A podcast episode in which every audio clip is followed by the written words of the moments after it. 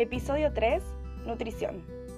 Hola, les doy la bienvenida a Natural Vet, el espacio que integra medicina veterinaria, sabiduría ancestral, terapias milenarias y reconexión con la naturaleza y los animales.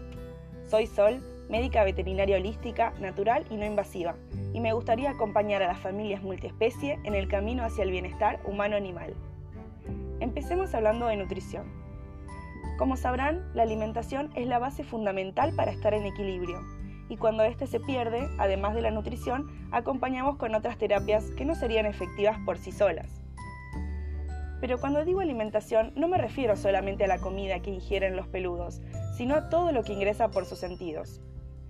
Pero hoy específicamente quiero hablarles de la comida que les ofrecemos. Una aclaración importantísima es que los perros y los gatos son carnívoros. Siendo más exacta, podemos hacer la distinción entre carnívoros estrictos, como son los gatos, y carnívoros facultativos, como son los perros. La denominación parece bastante simple de comprender, sin embargo quiero explicarme lo mejor posible, aunque parezca obvio, dado que el 90% de los responsables humanos alimentan a sus peludos con ultraprocesados. Comencemos con el gato. Los felinos son carnívoros estrictos, es decir, todos sus requerimientos los obtienen a partir de la carne y no admiten cereales en su dieta. Sí una mínima cantidad de frutas y verduras, pero eso depende de cada caso en particular. La palabra estricto no deja ver ningún misterio. Seguramente cuando escuches esto digas, bueno, ¿para qué aclara tanto si ya se entendió? Pero la realidad es que los médicos veterinarios reciben el diploma y se ponen a vender balanceados. Entonces me pregunto si es un tema de disfunción cognitiva o si de pronto el comercio prima más allá de lo correcto, o después de todo no estaba tan claro el asunto. Una vez comprendida la terminología, podemos entender la gravedad de la situación en la que se encuentran nuestros queridos felinos domésticos. Tal vez vuelvas a pensar, che, no es para tanto. Yo tuve cinco gatos y todos comieron balanceado. Yo te pregunto, ¿cuánto y cómo? Sobre todo, ¿cómo vivieron esos gatos? Muy probablemente te sean familiares los términos FUS o FLUT, falla renal, cáncer, esteatosis hepática, etc. En otro capítulo voy a hablar sobre lo que llamamos enfermedades. Cuando hablo así es que hago comillas y lo estoy haciendo con las manos, pero como no me ves, bueno, por eso lo remarco cómo se producen y para qué. Pero hoy quedémonos con esto.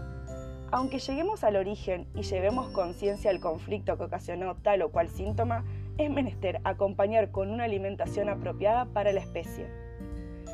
Si todavía no logro convencerte, pensá si le darías fideos a una tortuga o un churrasco a una vaca, o atún a pato el pez. Claro que no, sería una abominación.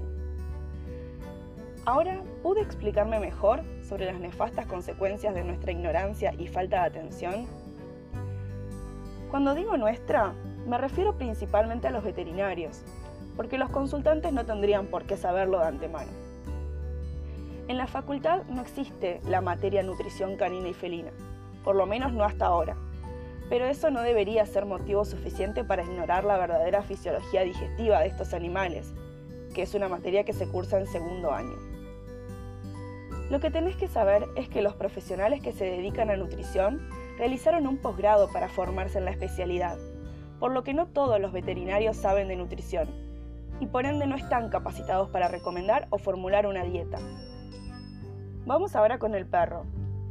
Si bien también la estamos embarrando acá, debo aclarar que al ser facultativo admite una pequeña porción de cereales, pero ojo, no son necesarios en su dieta pero si los ingiere en cantidad y calidad, podrá asimilarlos perfectamente, lo que no quita que su fuente de nutrientes principal sea la carne.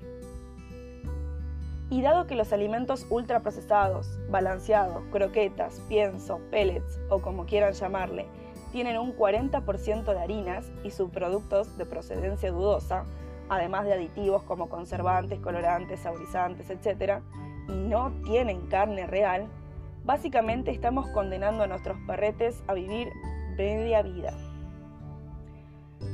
Sí, sí, ya sé lo que estás pensando. Mi perro come siempre balanceado y no le pasó nada. ¿Te suena gastritis, vómitos a repetición, diarreas malolientes, torsión gástrica, gingivitis, periodontitis, dermatitis? Bueno, esta es una de las causas por las cuales los tratamientos no funcionan, ni siquiera los más agresivos. Entonces, ¿qué hacemos? Bueno, hay varias opciones. Para, ¿cómo opciones? Si me acabas de decir que solo deberían comer carne. Bueno, sí, es cierto. La dieta conocida como BARF o fisiológica o cruda biológicamente apropiada, en lo que a mi criterio respecta, es lo mejor que podemos hacer por ellos pero cuando les comenté sobre cómo desarrollo la consulta y qué significaba que fuera holística, dije que tenía en cuenta las posibilidades de cada familia, así como las reservas que pueden llegar a surgir con este tipo de alimentación. Mi deber es informar y en lo posible recomendar, pero como siempre digo, la decisión final es de cada responsable, y mi función es acompañar y no juzgar las limitaciones de los consultantes, ya que en el camino las irán sorteando y podrán comprobar por sí mismos los beneficios de estas dietas.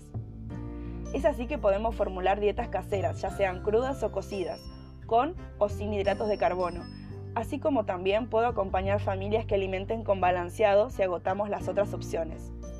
La información es poder y mi tarea es compartirles lo que sé. Lo que hagan con la información ya excede a mis funciones. Las consultas duran tanto porque hay mucho que contar, de ambas partes, y muchas dudas que resolver. No se vayan de una consulta con dudas.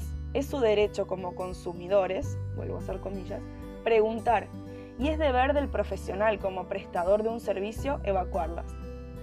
Otra cosa muy importante que quisiera compartirles es que no existe la fórmula mágica. No hay una receta para perros y otra para gatos, o por lo menos yo lo veo así. Cada individuo es único, al igual que cada familia. Por lo tanto, me resulta imposible, y algo imprudente vender dietas preformuladas o tirar porcentajes de ingredientes a ojo. Pero hay nutricionistas que lo hacen. ¿Eso está mal? No. Cada mediquito con su librito. Era maestrito, pero bueno, quedaba mediquito. Por mi parte, me esfuerzo para que sepan exactamente cómo trabajo, no me interesa engañar con tal de ganar un cliente, ni tampoco me gusta jugar con el tiempo y dinero del otro, así como no me gusta que lo hagan conmigo. Dicho sea de paso, no hago reembolsos de dinero. Pero si nos escuchamos, estoy segura de que ganamos. Ambas partes. Por eso, si tenés dudas, pregunta a tu veterinario.